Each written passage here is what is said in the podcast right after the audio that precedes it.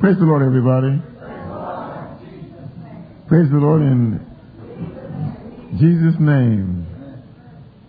I like that in Jesus' name. In Jesus' name is an adverbial prepositional phrase, and an adverbial phrase is a phrase that tells how, when, where, and sometimes why. And in this case, we're telling people how we're praising the Lord. We're praising Him in the name of Jesus. I'm enjoying being here very much. I'm really, I'm just so relaxed and feel so good. And today I had one of the best dinners I've had all year long. Sister Mitchell fried some chicken. And I mean, that chicken was good enough to join the church. I've been wanting some good fried chicken for a long time. And when you really want some really good fried chicken, you can't go to the Colonel because the Colonel don't have it. And Popeye don't have it, but I had it today and I truly, really enjoyed it. That dinner was saying something. It was screaming. And I went on and told Elder Mitchell I'm going to go on and just eat too much and backslide and let him pray me back and restore me. And when I got through, my, my plate looked like a chicken graveyard. But Jesus knows I wanted some chicken real bad. We had mashed potatoes and we had slaw. We had them fresh garden tomatoes with that tomatoey taste. Of more hot house tomatoes taste all flat and had real, real live tomatoes and everything was just green beans. It was good. It was, y'all should have been there. but ain't no point in going by tonight because I didn't leave nothing. All right, while you pray for me this evening, I'm going to use Judges, Judges 12 and 6, Acts 26, 28, and 2 Timothy 2.15. And in the book of Judges, I want to use the British Revised Version because it makes this particular verse more clear than it is in the King James Version. Judges 12 and 6. And they said unto them, Say now Shibboleth. And they said Sibboleth because they could not pronounce it correctly. And they slew that day at the passages of Jordan 2,040 of the Ephraimites. Acts 26, 28. Then Agrippa said unto Paul, Almost thou persuadest me to be a Christian. And 2 Timothy 2.15 says, Study to shew thyself approved unto God, a workman that needeth not to be ashamed, rightly dividing the word of truth. Now, what I want to do is I want to take these three verses and make a synthesis out of them. You know, people always ask me why I have to get so many verses when I preach. They say, why don't you do like other preachers and just get one verse and go on and speak? Well, when I was going to school, we had this class, and it was the preaching class. But you see, they didn't want to call the preaching class the preaching class because school school makes you use big words. You can tell people who go to school because they're always trying to use big words. A person that goes to school or has gone to school will never tell a man he's bald headed. They will tell him that he has no follicular appendages on the cutaneous apex of his cranial structure anterior to the sagittal suture and posterior to the lambdoidal suture where the follicular appendages do habitually germinate. Why don't they just say he's bald headed? In other words, why don't they just keep it simple and say he's bald headed? That's, well, that's what school does. School teaches you to use big words. So in, I was going to school and we had this preaching class, but they didn't call the preaching class the preaching class. They called the preaching class the homiletics class. And they said homiletics was the science of which preaching is the art and the sermon is the finished product. And in this homiletics class, the professor taught us to build four different kind of sermons, and then we would practice by preaching to each other. And after the student would preach, we would correct each other and tell each other what we did wrong. Then we would turn it over to the professor, and he would he would finalize it. On this day, it was my turn to preach in the preaching class that they called homiletics. And after I had preached my seven minute sermonette, you know, sermonettes make Christianettes. After I preached my seven minute sermonette, the class jumped all over me. I mean, they ate me up raw. They didn't even cook me. And the first brother who stood up was Brother Richard Marlin. And Brother Richard Marlin said to the professor, he said, Professor, I want to know, you could tell he was antagonistic toward me and he was mad. I want to know why is it he said that every time Johnny preached, Johnny got to have a whole lot of scriptures in a long text? How come Johnny can't do like the rest of us and just get one scripture and go on and speak? Said his text is always long as a freight train. And the professor, he dropped his head and he paused a long time. And finally he said, all of us ought to be thankful that Johnny did have a lot of scriptures in a long text. Cause his sermon wasn't no good. The professor said, at least we heard some word. Said if he wouldn't have had all them scriptures, we wouldn't have got no word. So I made up my mind that day in the class, whenever I speak, I'm going to have at least three scriptures or more and have a long text. And that way, can't nobody go home and say, we didn't get no word. Now, I don't care if I don't bring out nothing else tonight. You cannot go home and say, we didn't get no word. I've already given you Judges 12 and 6, Acts 26, 28, and 2 Timothy 2.15. And you see, the Word of God is good for everybody. The Word of God will lift your spirit. The Word of God will thrill your soul.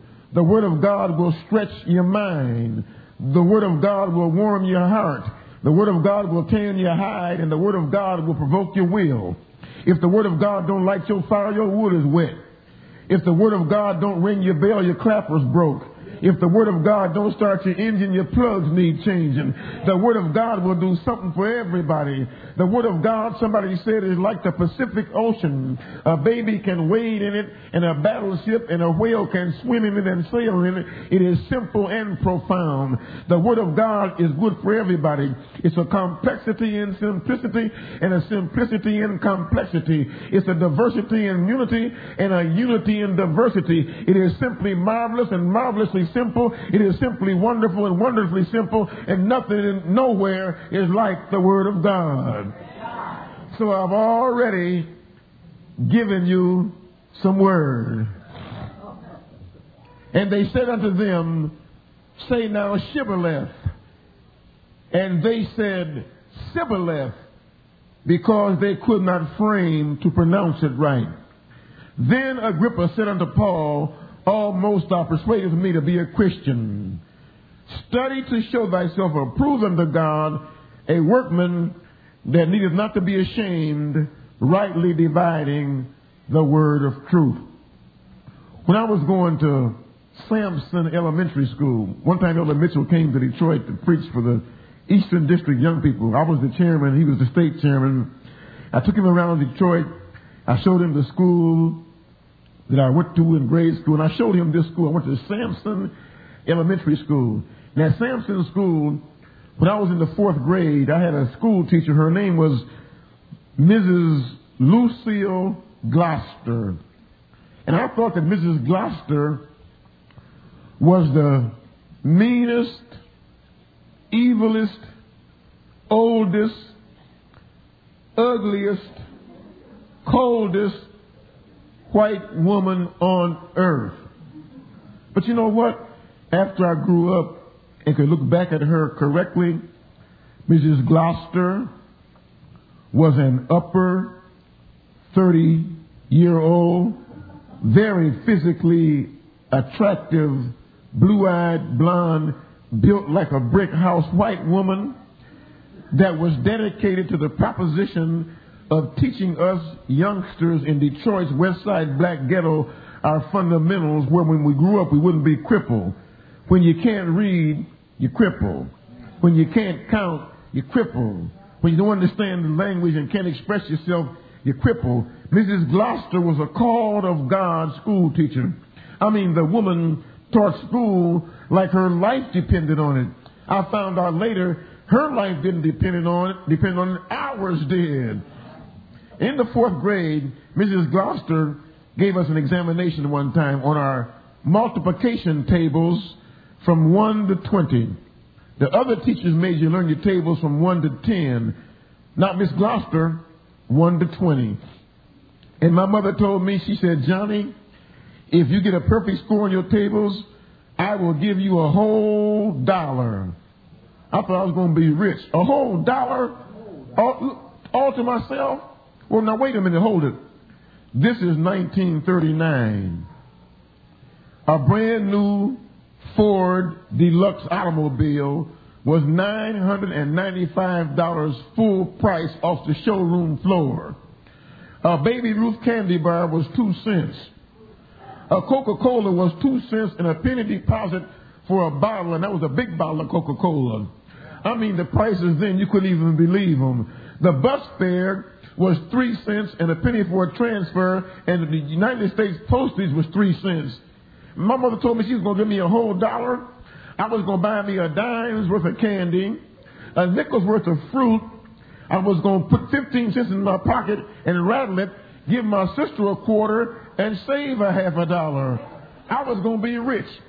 And I studied for that exam. I mean, I really, I mean, I really studied. I studied my tables. I had them backward and forward, upside down, right side up. Any way you hit me with them, I could answer them. My sister reviewed me for a whole week. When the time came to take the examination, I went into my classroom, and I don't know what happened. But my computer juggled. And when I got to nine times nine, I couldn't think of it, and I put down nine times nine is 82. And when I got my paper back, I got all of them right, but that one. Nine times nine is 81, and I put nine times nine is 82. I went to my mother and I said, Mama, you ought to let me have the dollar anyway. I got them almost right. I got all of them right but one. My mother said, Nope. I told you if you get them correct, 100%, you get a dollar. Said you don't get anything. So I went to Mrs. Gloucester to plead my case. I had tears in my eyes big as Kennedy half a dollars. I said, Mrs. Gloucester, I said, if you just let me get that, buy on that one and give me a perfect score, my mama will give me the dollar. And Mrs. Gloucester, she set me down and she said, Johnny James, if you don't learn nothing this year in the fourth grade, I want you to learn this. She said, you said that nine times nine is 82. And she said, now nine times nine is 81. And she said, Johnny James, I want you to learn this. And this is my subject for tonight. Mrs. Gloucester told me, she said, almost right is always wrong. Almost right is always wrong. What I'm trying to get you to see tonight is almost saved is always lost. Almost heaven is always hell.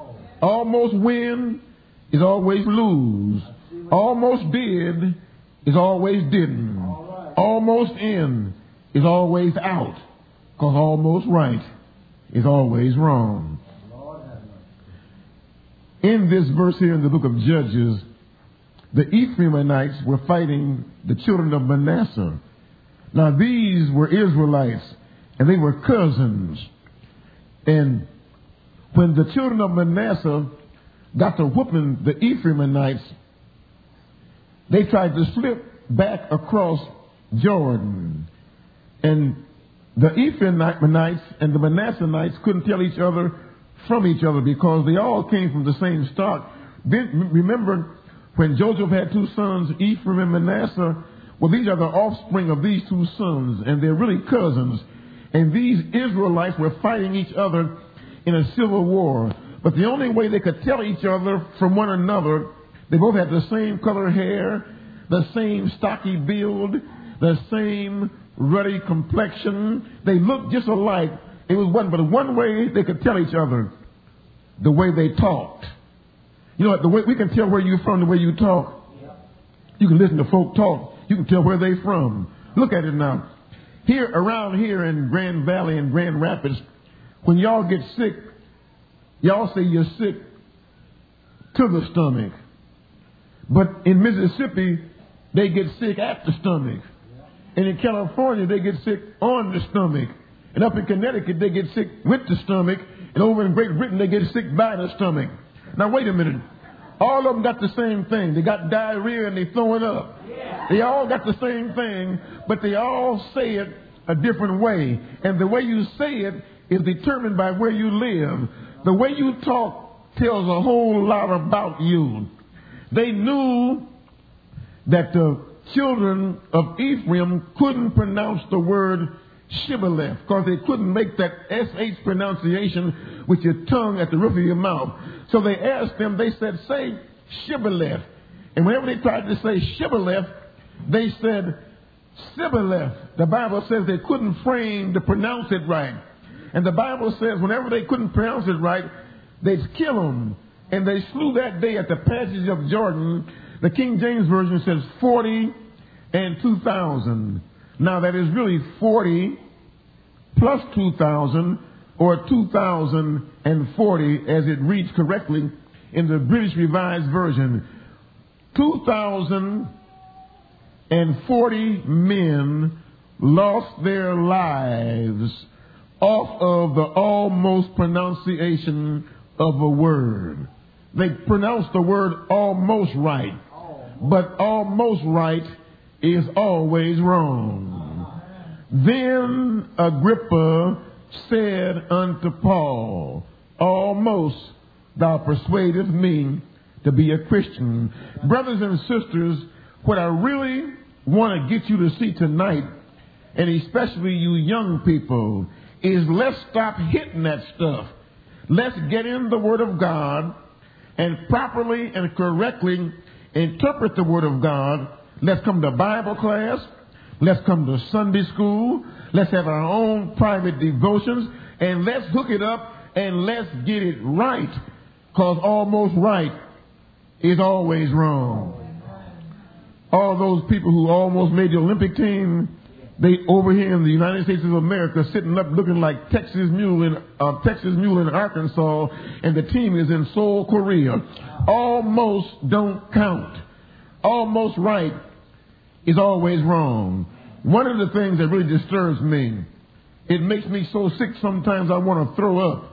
I'm traveling around the country and out of the country, and I am looking at people, and especially it bothers me in the apostolic world, the way they are taking the scriptures and butchering up the scriptures and letting our precious doctrine fall to the wayside where it don't mean nothing. And brothers and sisters, it's up to you young people to uh, correct this concept, get the scriptures accurate, get them right, and present them right that the world can know the truth. Because almost right is always wrong. Amen. I'm sitting up in churches sometimes and I listen, I'm listening to folks and preachers and everybody standing up here butchering up the scriptures. Don't, the scriptures are sacred. The scriptures are the word of God. God loves his word. He don't want nobody up messing over his word and fumbling over his word and butchering up his word. And there's too much stuff that people are getting happy about and shouting about that's almost right. And almost right is always wrong. Example. Genesis 31:49. It says, May the Lord watch between me and thee when we are absent one from another. Elder Mitchell says, I want brother, whatever his name is, to dismiss the service. And brother, whatever his name is, says, Will you please repeat after me?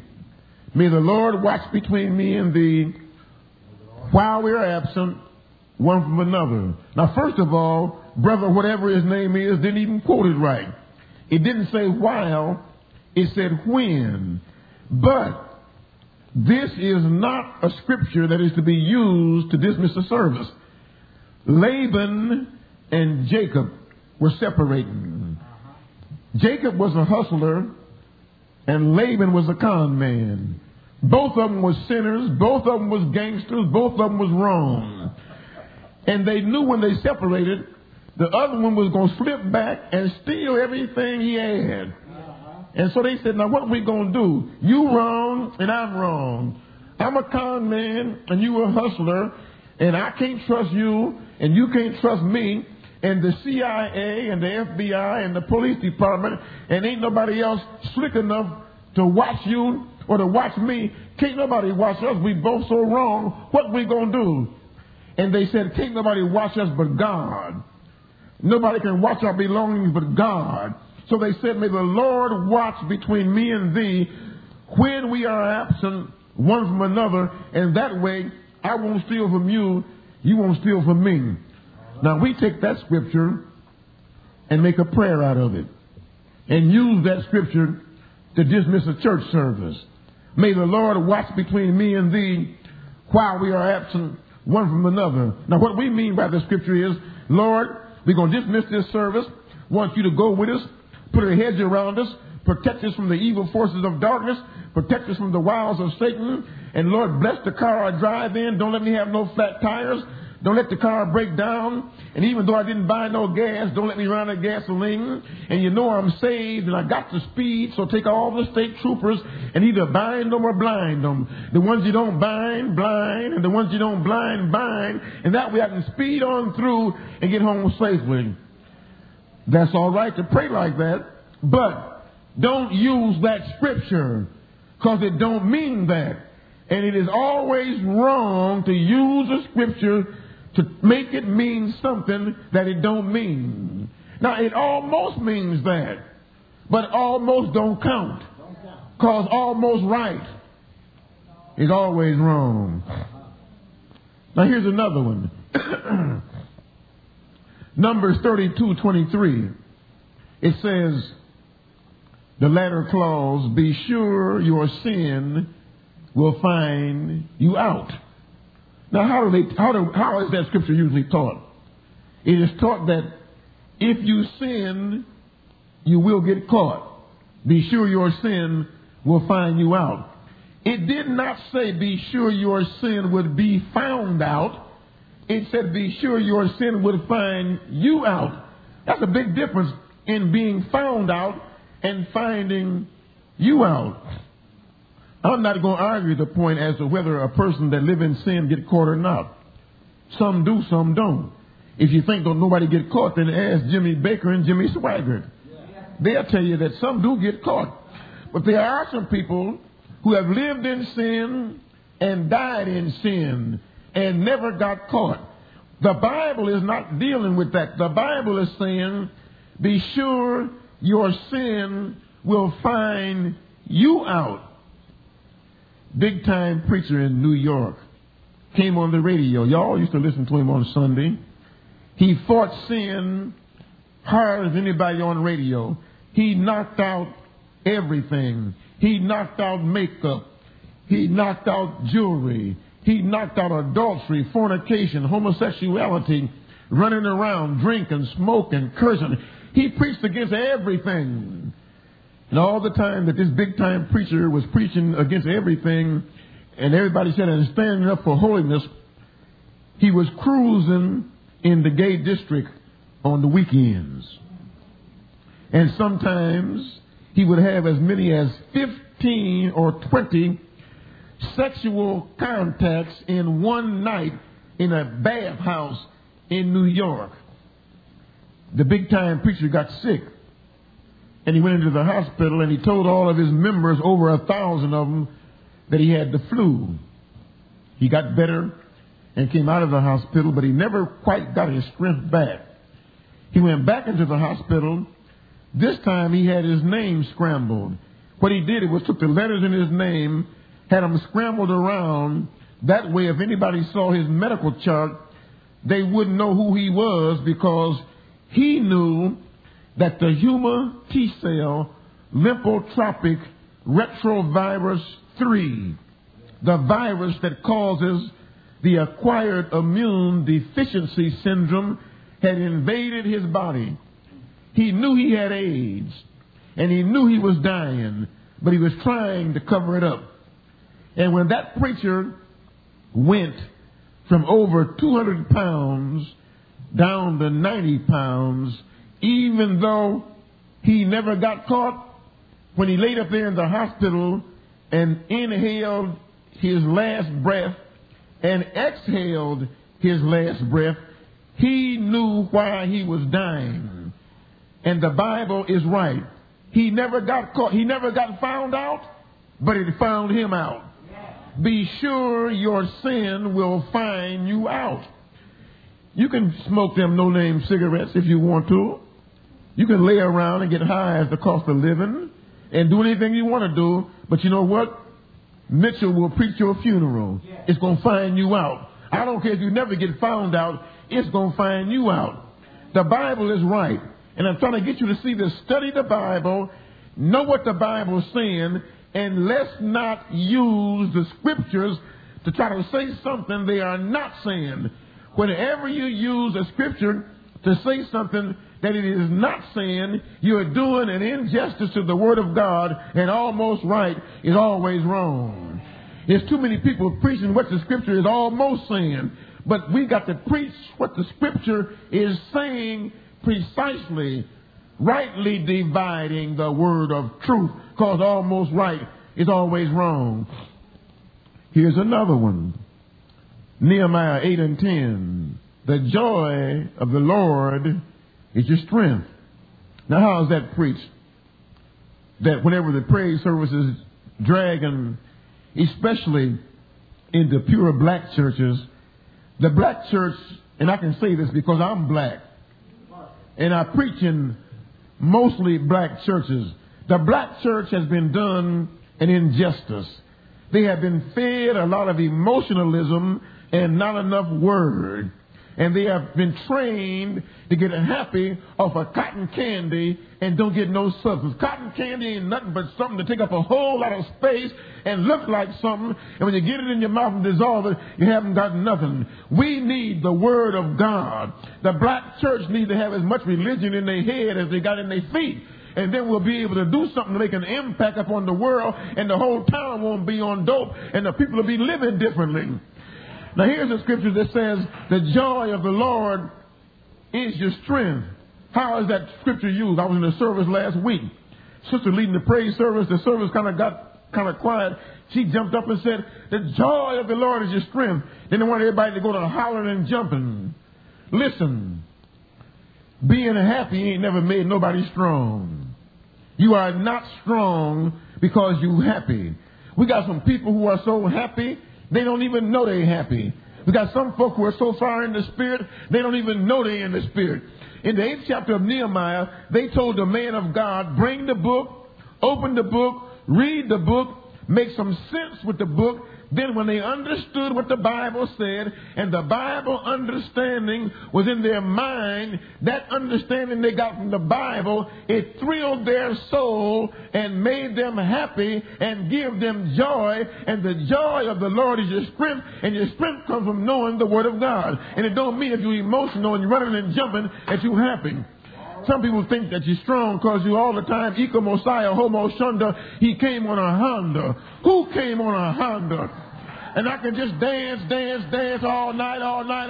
I don't care if you dance all night, ten nights. Being happy don't make nobody strong. What makes you strong is knowing the Word of God. When the devil came to tempt Jesus, Jesus didn't speak in tongues and talk about Iko Mosiah, Homo Shunda. When the devil came to Jesus, Jesus didn't tell the choir, strike up a song, I'm going to dance, dance, dance all night, all night, all night. When the devil came to Jesus, what did Jesus do? Jesus told the devil, said, it is written. Let me say this to you, especially you young people again. Whenever the devil knocks on the door of your heart with temptation, don't answer the door. Send the word to the door. Let the word of God answer for you. I remember this guy was going to beat up my daughter, Annie Ganny, at school. And all my, all my kids can run. When the bell rang, she came out running. Annie Ganny ran home, got in the house, kicked off her shoes, and dropped her books down and was making her a peanut butter and jelly sandwich when this big greasy spaghetti eating nigga come puffing up on the door, ringing the bell for her to come out and fight. But instead of Annie Ganny answering the door, she sent her big brother Johnny to the door. And Johnny went out there and I mean he whooped that boy to fare you well. What am I saying? When the devil knocks on the door of your heart with temptation, don't answer the door. Send the word of God to the door. And the word of God will give the devil a whooping like he ain't never had before. When you put the word of God on the devil, the devil's gonna leave running. Walking a bit too slow and being happy ain't never got the devil off of nobody. You cannot speak in tongues your way out of the devil's crisis. You cannot sing the devil off of you, but you can get the devil off of you with the word of God. The joy of the Lord is our strength. Yeah, they got that one almost right. But you see again, almost right is always wrong. Here's another one. Isaiah 10 27. Everybody running around talking about the Bible says the anointing breaks the yoke. Bible ain't never said no such a thing.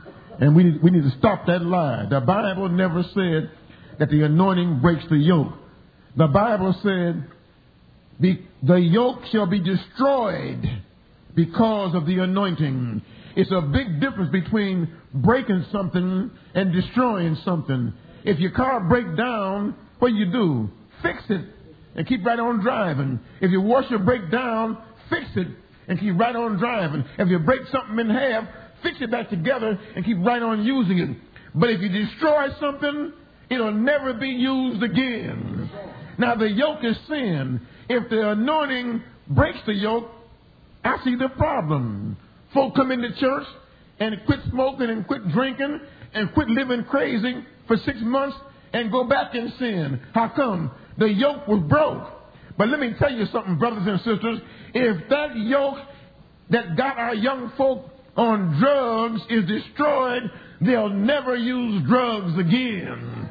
If that yoke that has people sleeping around is destroyed, they'll never sleep around again. When the anointing destroys the yoke, you are delivered by the power of God and you are delivered forever. The anointing breaks the yoke. No, the anointing destroys the yoke. When the Philippian jailer was ready to commit suicide in the 16th chapter of the book of Acts, note what happened now. The Philippian jailer had prisoners. And in those days, if your prisoners got away, you did their time. If you if you hold a prisoner, he's doing 40 to 80, and he get away, then the 40 to 80 belongs to you.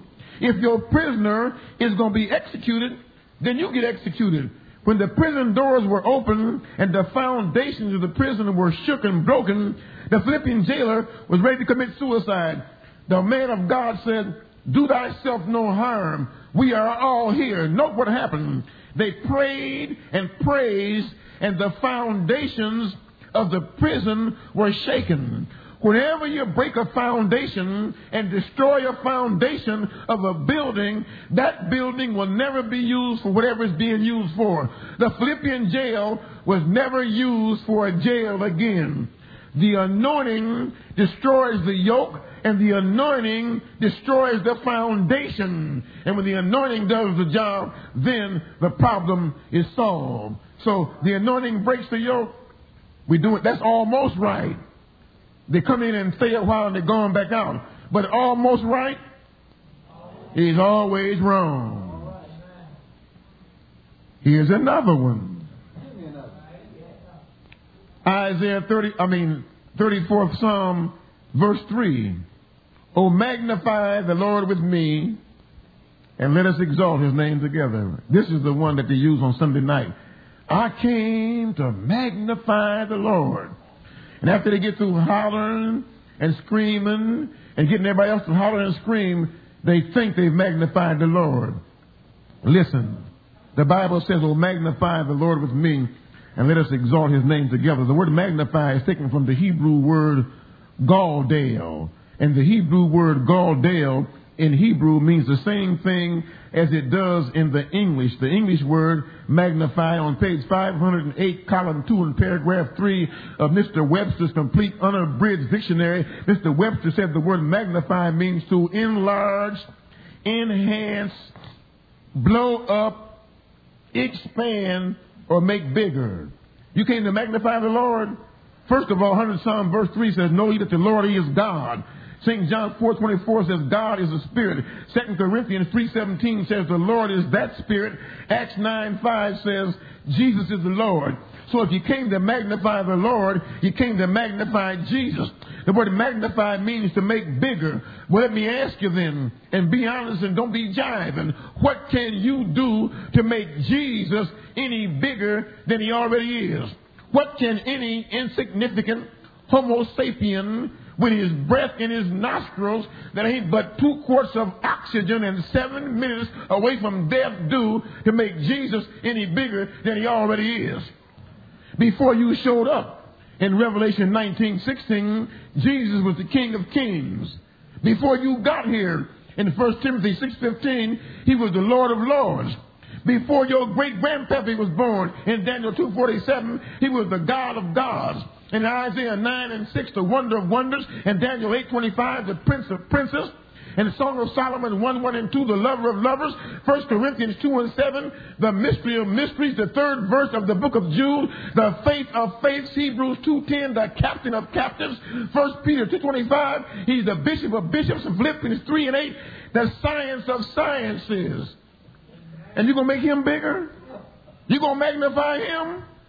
Without your help. He's King of kings, Lord of lords, God of gods, Prince of princes, wonder of wonders, lover of lovers, faith of faiths, mystery of mysteries, captain of captains, bishop of bishops, and science of sciences. But if the Bible said, Oh, magnify the Lord with me, it's got to be a way you can do it. Well, how do you magnify the Lord? Anybody here in high school got biology right now? Well, you remember when you had it, don't you? You remember when you had to go into the lab and look in the microscope? Whenever you look in the microscope, remember this. Whatever you put in the microscope to look at never changes. The microscope does not work on what you're looking at. The microscope works on you. Magnification never works on what the person is looking at. It works on the person. It doesn't work on the specimen. It works on the person that is using the instrumentation of magnification. My son Jock, you'll see him tomorrow. Jock had a pair of binoculars, and Jock was looking where we live is a park, and across the park, four blocks, a guy was riding a bike, and Jock in the binocular said, "Daddy, I can see his shoelaces. They're yellow." Said he got a spot on his left shoe. Said he, he Jock told me everything up. He said, Jock said, he's right up here in our front yard. I took the binoculars away from Jock. I said, no, he ain't. He's four blocks across the park. I said, it looks like he's right here in our front yard. Now, when the Bible says, oh, magnify the Lord, look at it like this. The Bible is the microscope. Jesus is the specimen. When you look through the microscopic lens of the Word of God, it allows you up close to see Jesus like he really is. But Jesus did not get no bigger. Jesus did not change. Hebrews 13, 8, Jesus Christ the same yesterday, today, and forever. What happened was the microscope let you see him like he really is. The Bible's the microscope and Jesus is the specimen. When you look through the microscopic lens of the Word of God, you can see Jesus like he really is. So when, when you magnify the Lord, what do you do? You get into the Word of God. All these folks talking about, I came to magnify the Lord. Don't come to Sunday school. Don't come to Bible class. And don't never study the Bible. The Bible is the only way you can magnify the Lord Jesus. And if you are not in the Word and not a lover of the Word and don't study the Word, you'll never be able to magnify Jesus because you can't make Jesus no bigger than He is. Oh, magnify the Lord with me. Let us exalt His name together. And every Sunday night, they tearing up the church Talking about they came to magnify the Lord and don't, don't know whether Jesus got nailed to the tree or fell out of the tree because they won't study the Word. That's almost right. But almost right is always wrong. Here's another one. You know, I got a list of 169 of these. And I ought to bring them all out tonight and keep you here till 5 in the morning. 84th Psalm, verse 10. I'd rather be a doorkeeper in the house of God than to dwell in the tick tents of wickedness. Now, how is that scripture explained? Ushering. That's the scripture the usher you. I'd rather be a doorkeeper. And the ushers here have been doing a fine job all week. I commend you. Great job. But this scripture has nothing to do with ushering. David said he'd rather be a doorkeeper in the house of God. That's the temple. Now, the doorkeeper's main job in the temple was to keep the Gentile men out. The women didn't come in the temple. They had to keep the Gentile men out. And the only way you could tell a Gentile man from a Jewish man was as to whether he was circumcised or not. So the doorkeeper's job was to sit there all day and look at the genitals of men. That's right. The doorkeeper sat there all day, and every man went in. The doorkeeper had to look at his stuff. If he was circumcised, he could go in. If he wasn't circumcised, he couldn't go in. This was the most hated and despised job in the whole temple. Didn't nobody want the job. But look what David, David loved God's house so much. David said, I'd rather have the worst job in the house of God than to have the best job in the world. I'd rather be a doorkeeper in the house of God than to dwell in the tents of wickedness or have those jobs, good paying jobs, working for wicked people. We take that verse I was the I was the usher board speaker in Indianapolis at Bishop Golder's church. And that was their uh, theme scripture. I'd rather be a doorkeeper in the house of God. They had their little white uniforms on with their glo- they had their gloves on. How you doing, baby? Ask them how they doing in physics and computer science and chemistry and algebra and geometry. And when they talk, they will come go with me. Say, no, you come go with me to the library and learn something. the helicopter was too cool to go to school, but he loved to play basketball. The helicopter would go to the basketball court every morning when the sun come up and stay till the sun went down and did it in the winter when there wasn't when there wasn't no snow on the court. And the helicopter is awesome. The NBA stars had a pickup game in Detroit, a, a benefit game, and they let some of the fellows from college and some of the fellows from the playgrounds play in the game. There they had the helicopter in the game with Dominique Wilkins and Isiah Thomas and Terry Cummings and some of the big names in the NBA. Nobody knew about the helicopter. The helicopter stole the ball from Terry Cummings, dribbled around Isiah, and did a double pump fake dunk on Dominique. And the crowd went up in smoke. They couldn't believe it. And Dominique stood back and just looked at the helicopter he couldn't believe that it was somebody that didn't play in the NBA could play that good. Dominique said, Where did the nigga come from? He couldn't believe that it was somebody that could play that type of ball he hadn't seen before. But you see, the helicopter wouldn't go to school, and if you, if you don't work in the system, they're not going to use you. Now, if the scripture means your gift make room for you, how come the helicopter is not playing in the NBA? The helicopter works at Ford Motor Company. The helicopter makes $417 a week, comes home every day, greasy as a chitlin, and them guys are millionaires, and a lot of them aren't as good as he is. And we got the scripture says, a man's gift maketh room for him.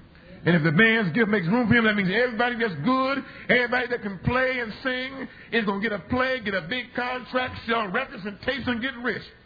It don't mean that. Well, what does it mean? Sister Angelette, you running for mayor of Grand Rapids. And I'm a dope man. I never went to school. I ain't even been to the school yet, but I'm a dope man. And because I'm a DM, I got big money.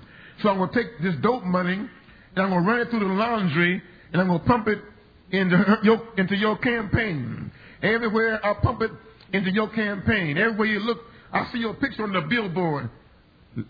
Lucas for mayor.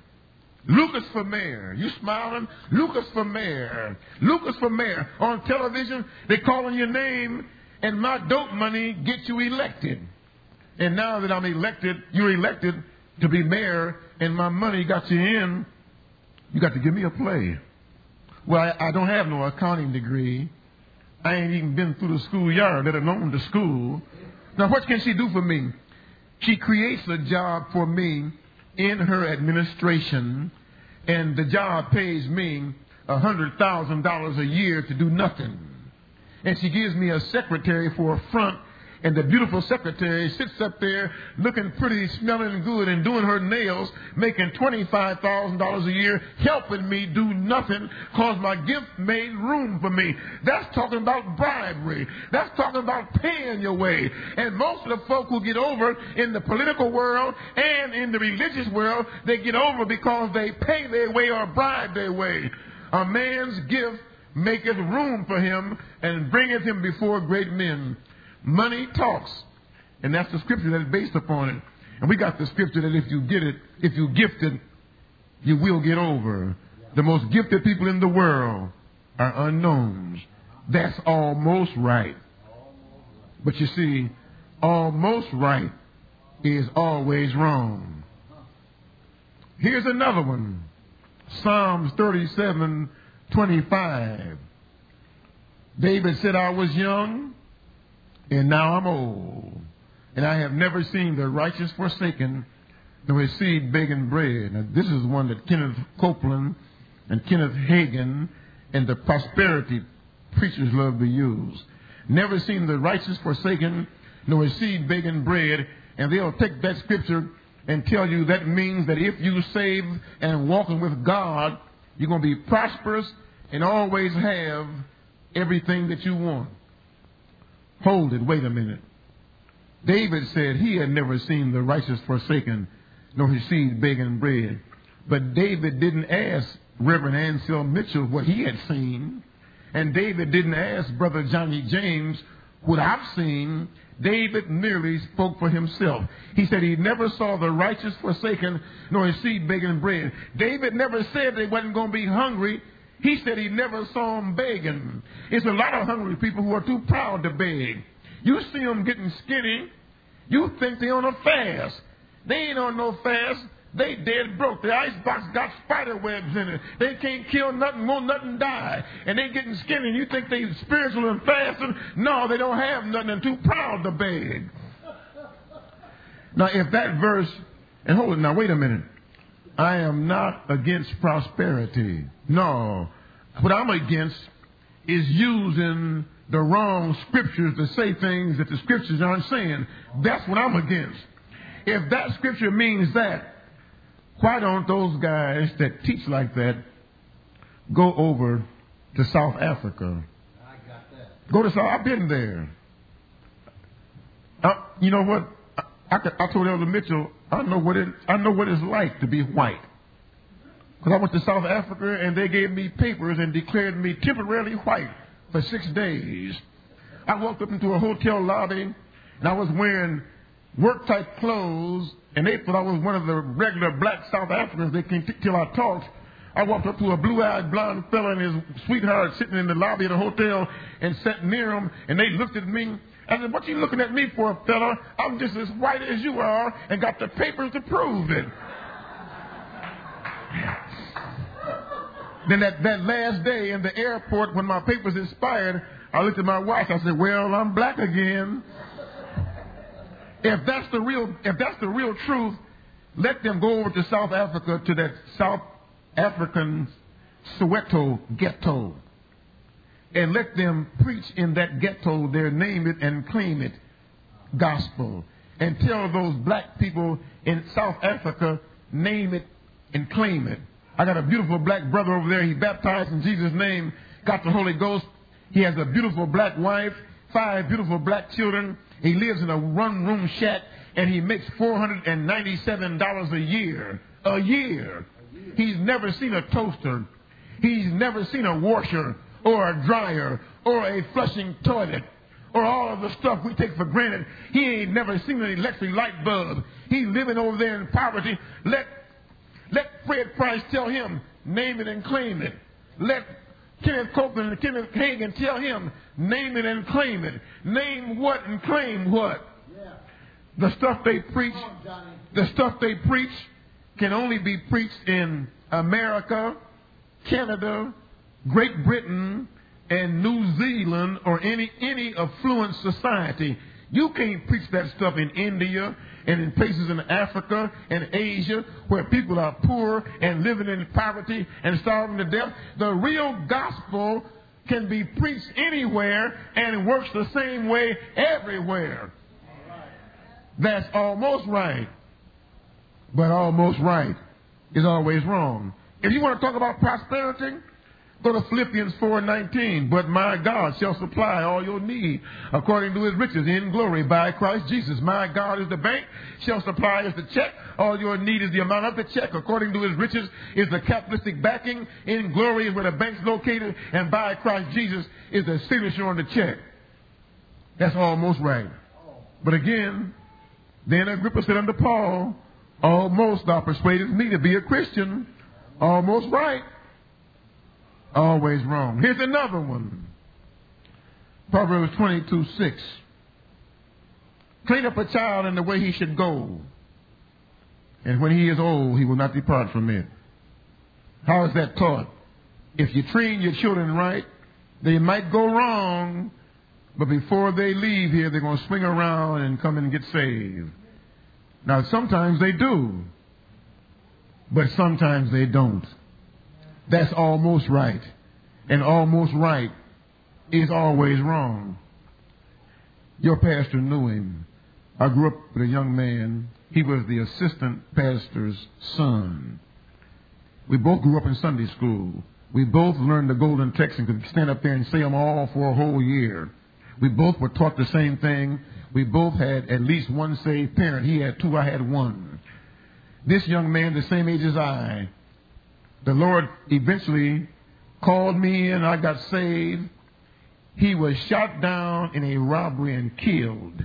His father was the assistant pastor of our church, and his mother was a sweetly saved woman. And he got killed in a robbery. And I, I look back at the scripture train up a child in the way he should go, and when he is old, he will not depart from it. And I knew then that somebody had tricked me and told me that the scripture was saying something that it wasn't saying. So I began to investigate the scripture to find out what is the scripture really teaching. Train up a child in the way he should go. All of you parents, you observe your children. There is a way they should go. Every child is talented in some area. Some are talented in music, some in art, some in language skill, some in mathematical skills, and whatever your child is gifted in, train them up in that.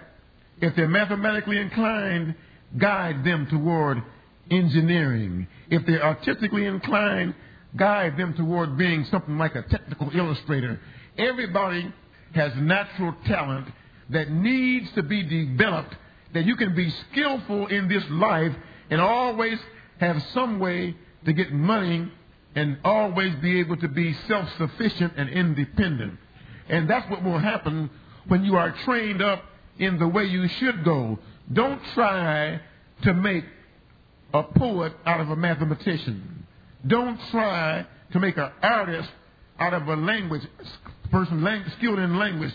Everybody has a way they should go. If you train them up in the way they should go, when they are old, they'll still have something to do and won't be on welfare and dependent on other people. Train up a child in the way he should go, and when he is old, he will not depart from it. That's almost right the way they got it. But almost right? Here's another one. Malachi 3 and 10. This is the only verse in the Bible that all preachers agree on. Bring all the tithes into the storehouse. Oh, you never see the Church of God in Christ preacher and the Baptist preacher and the Methodist preacher on the corner arguing over Malachi 3 and 10. They all agree on that one. Bring all the tithes into the storehouse. What does it say now?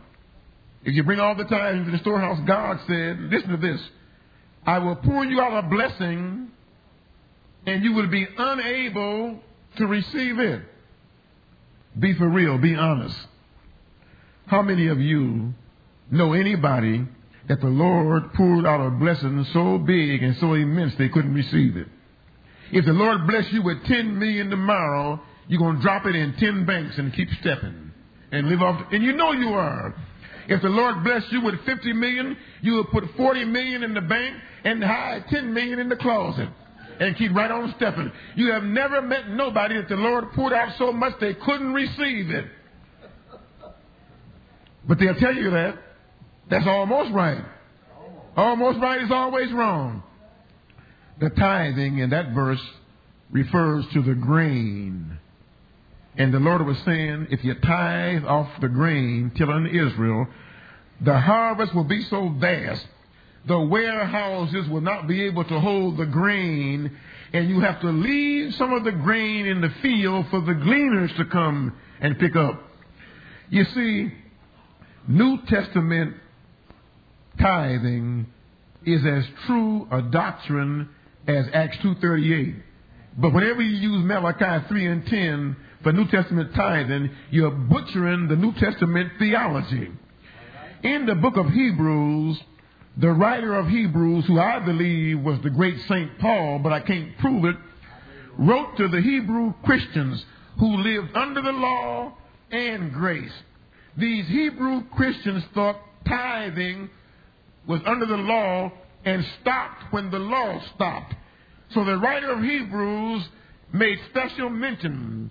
He told those Hebrews, he said, Christ Jesus was made a high priest after the order of Melchizedek.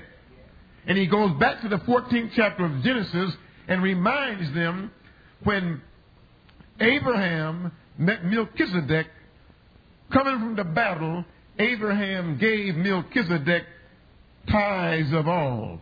You don't pay tithes, you give tithes. You can't pay your way to heaven. You don't pay tithes to be saved, you give tithes because you are saved.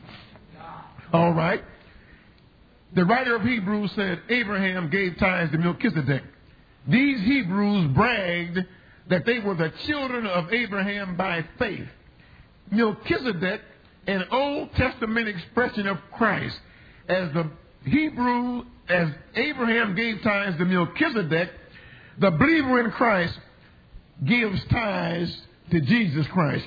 You don't tithe to Grand Valley per se, Gospel Temple. You don't tithe the Elder Mitchell. You give your tithing to Jesus Christ.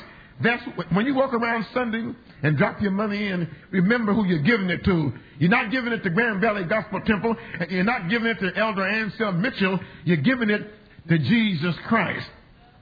Now, the writer of Hebrews put that in the New Testament theology to clear their mind up because they thought that tithing was back there in the Old Testament only.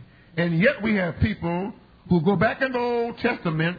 You tell, I tell you what, take the average preacher and tell him he can't eat no pork chops. You know what he'll do? He'll laugh in your face and order two more and tell you that don't count because it's back there in Leviticus. Then he'll go right back in Malachi and tell all his folk, bring all the tithes into the storehouse. Here's what I'm trying to get you to see. When you use the wrong scripture, you're hurting the truth. When, when you use the wrong scripture to prove the point, you don't help the point, you hurt the point. So get the right scripture to prove the right point. Because almost right is always wrong. Here's another one, too Matthew 16 and 18. And I say also, sister, give me some more of this, please. Matthew 16 and 18. That's in honey and lemon. That's good. I like that. That's my stuff. That's that's that's an elder Anselm. That's good for your throat. That'll do the job. I needed that last night. Matthew 16 and 18, I say also unto thee that thou art Peter, and upon this rock I will build my church, and the gates of hell shall not prevail against it. Now, how do they teach that one? That the devil can't overthrow the church. Now, ain't that pitiful? Any fool knows that the devil, I don't care if your IQ ain't but point 007. You got sense enough to know the devil can't overthrow the church. They got that scripture. The devil can't overthrow the church. They even had a, a song, The Gates of Hell Shall Not Prevail. Y'all heard that one? Yeah. And all the choirs copied it. Everywhere I go to preach, choir get up. I got so tired of hearing that. The gates of hell shall not prevail. And they got the song like, the church is sitting up in the corner and the devil can't overthrow the church. Any fool knows the devil cannot overthrow the church of God. When the Bible said the gates of hell should not prevail against it, a gate or a fence or a wall is something you put up to keep somebody out. A gate is a defense mechanism. Have you ever been walking down Lake Michigan Drive and somebody's gate ran out and attacked you? You ain't never been attacked by no gate, no fence, or no wall. When the Bible says the gates of hell should not prevail, what the Bible is saying is when hell and the devil put up their gates and their fences and their walls, you and I, with Holy Ghost power and Word of God power and Jesus' name power and blood power and prayer power and anointing power and unity power. We'll kick the devil's gates down. We'll kick his walls in. We'll invade his territory. We'll go in, witness, snatch them out, and win them for Jesus. The church is supposed to be on the offense. The church is supposed to have power. And we got the scripture where the gates of hell can't prevail, and we sitting up in that little corner hoping the devil don't come but if he don't, if he do come, he can't overthrow us because the Bible said the gates of hell shall not prevail. We're teaching the scripture backward. We've let the devil take over our cities. And here we are sitting up in our little corner. We are afraid to crack an egg on Easter Sunday. Won't mash a roast. Won't bust a grape. Won't tie a chicken. And most saints ain't never laid hands on a rabbit, let alone somebody for them to receive the Holy Spirit because the scripture has been butchered and it's been taught wrong. That's almost right. But almost right is always wrong. The devil does not want you to know the power that you got. We be praying, Lord, send more power. Ain't no more. We got it all. Send more love. Ain't no more. We got it all. When you got the Holy Spirit, He gave it to you. We've got to learn how to use it. The man purchased an electric saw, and the man sold him the saw, said, You can take this saw, and in one hour, you can saw as much wood as you and your son been sawing in a whole day. The man purchased the saw, power saw, went home, kept it a week, and he came back, told the salesman, I don't want this saw. He said, I took this saw, and now it takes me twice as long to cut wood. You said I would cut as much wood in one hour as I could, me and my son in a day, and now it takes me twice as long. And the salesman said, I don't understand it. And the salesman examined the saw. He looked at the saw. He said, It appears to be all right. The salesman grabbed the cord. He pulled the cord out. The saw turned on. Drrr, the man jumped back. He said, What's that funny noise? The man had a power saw and never turned it on. The church has got the power, have never turned it on, and is not using it. It ain't no more power. We got the power. Let's use the power. The gates of hell shall not prevail against us. That's talking about the church being on the offensive. That's talking about the church kicking the devil's gates in and snatching them out of the devil's kingdom and winning them for Jesus where they can be new creatures in Christ Jesus. They got that almost right but almost right. Here's another one. Matthew 18 and 20. For where two or three are gathered together in my name, there am I in the midst of them. Now, how they teach that one? I was preaching for this brother, and would nobody come out every night, he'd quote that scripture. I said, Hold it, brother. I said, Don't quote that no more. You got that scripture like Jesus is against a crowd. Jesus is not, a, if Jesus was against a crowd, wouldn't nobody be here tonight but me and Elder Mitchell and Sister Mitchell, because that's two or three. I said, stop butchering that scripture. You got that scripture like that Jesus don't want nobody here. When the Bible said, for where two or three are gathered together in my name, there am I in the midst of them. That wasn't talking about coming to church and coming to a worship service. That's almost right. But almost right is always wrong. That's talking about judgment. The Bible says if you see a brother do wrong, you get on the telephone and call all over the country. No. You go to him and say, brother, don't do that. That's ungodly. If the brother don't hear you, take another brother. In the mouth of two or three witnesses shall every word be established. For where two or three are gathered together in my name, there am I in the midst of them. That's talking about judgment. That ain't talking about having worship service. People accuse, people say, did y'all hear Elder Mitchell put Brother Whatchamajig out of the church? Let me explain to you. Elder Mitchell cannot put Brother Whatchamajig or Sister Whatchamajig out of the church. And no preacher can put Brother or Sister Whatchamajig out of the church. Elder Mitchell to the church is the same thing to the church that the umpire is the baseball. You ever seen a ball game? The runner on first base want to steal.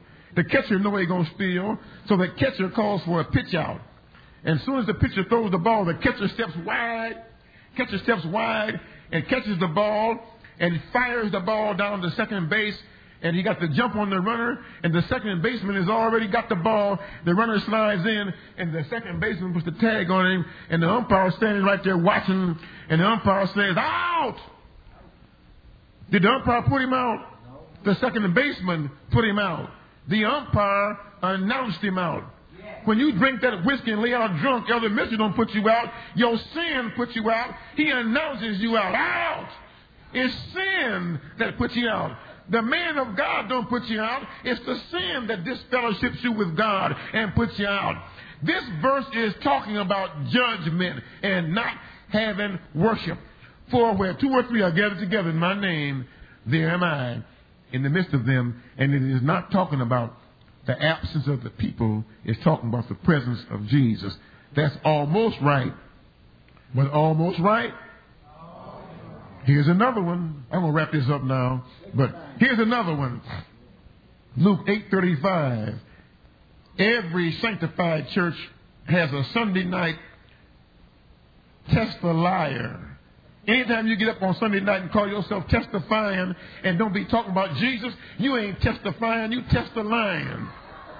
Every Sunday night there is, is one in almost every sanctified church. I thank and praise the Lord for being here and they go on and brag on how saved they've been all week, and then they say, and I'm clothed, being clothed in my right mind.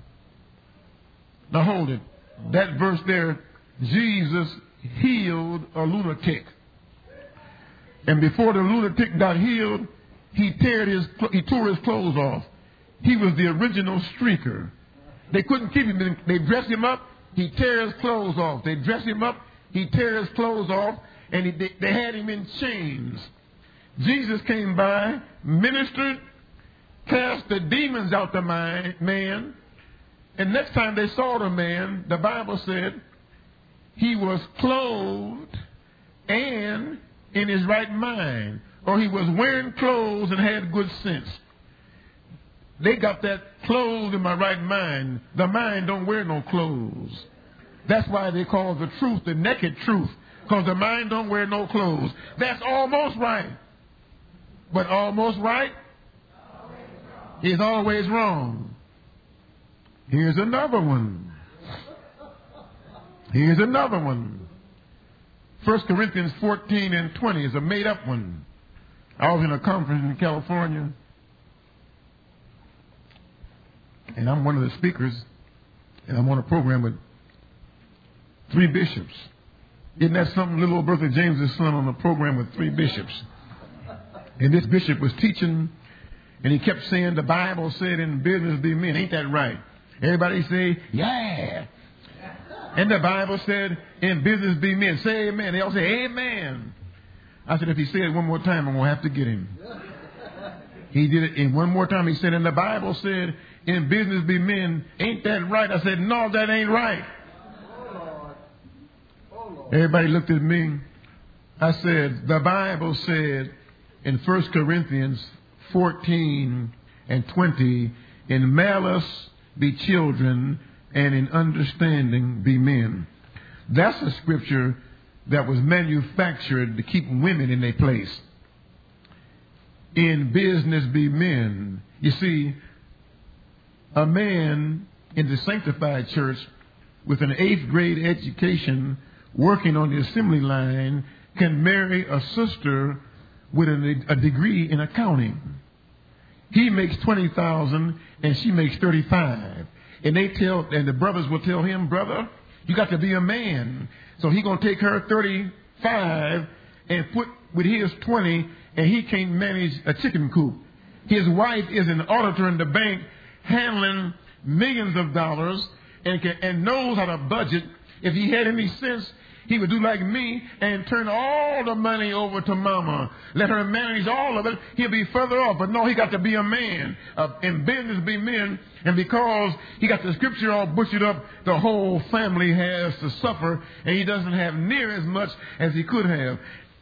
That's using the scripture to get a point over that is not in the scripture.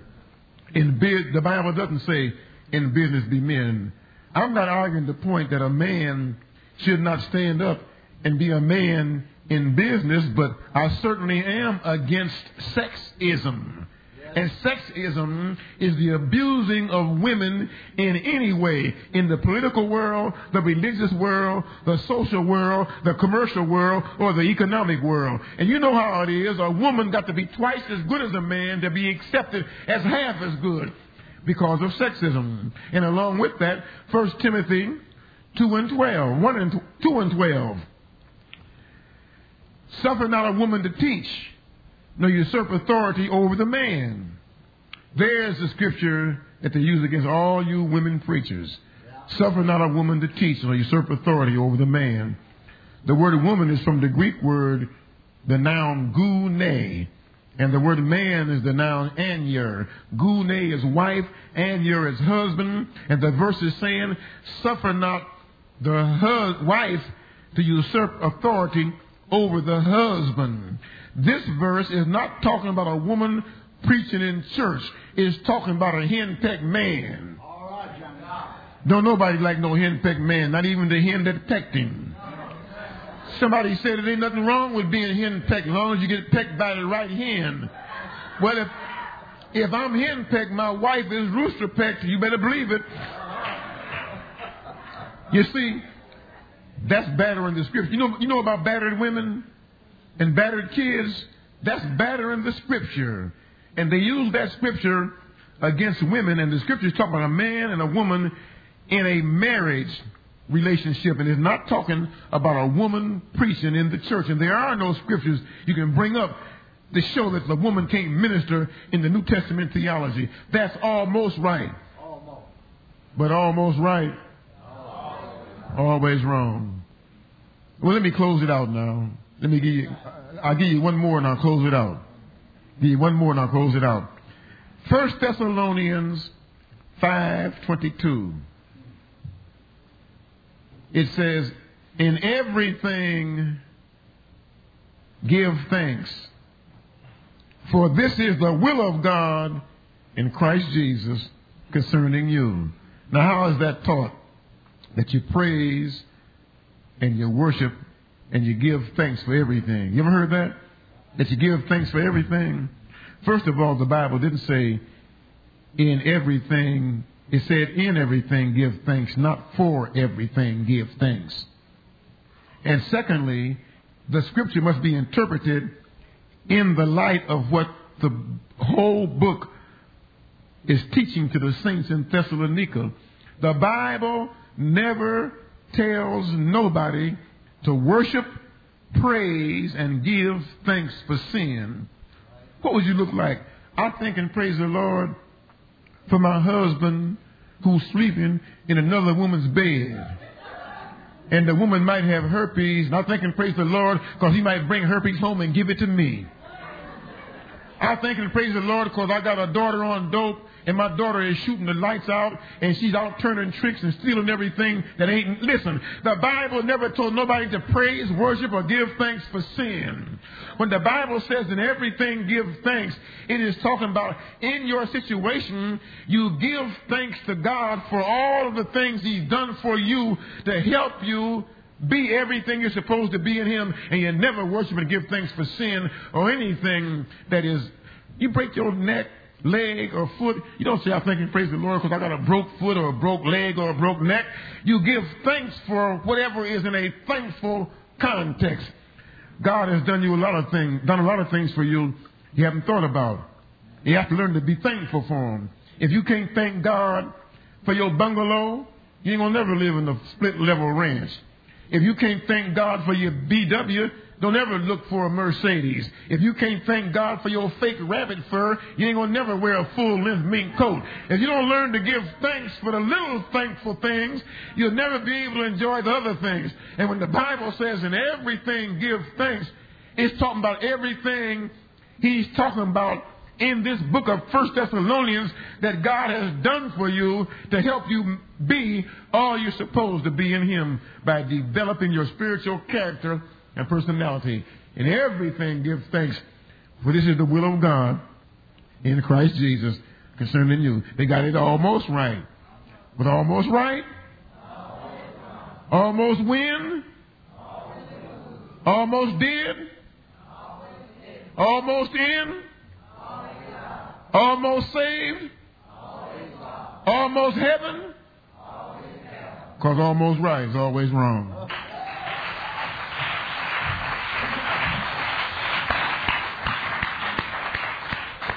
Hallelujah. Hallelujah. Let us worship the Lord for Brother Johnny James. Hallelujah. Thank you, Lord, for Brother Johnny James. Thank you, Lord, for the Word of God. Thank you for using him, Lord, to deliver your Word.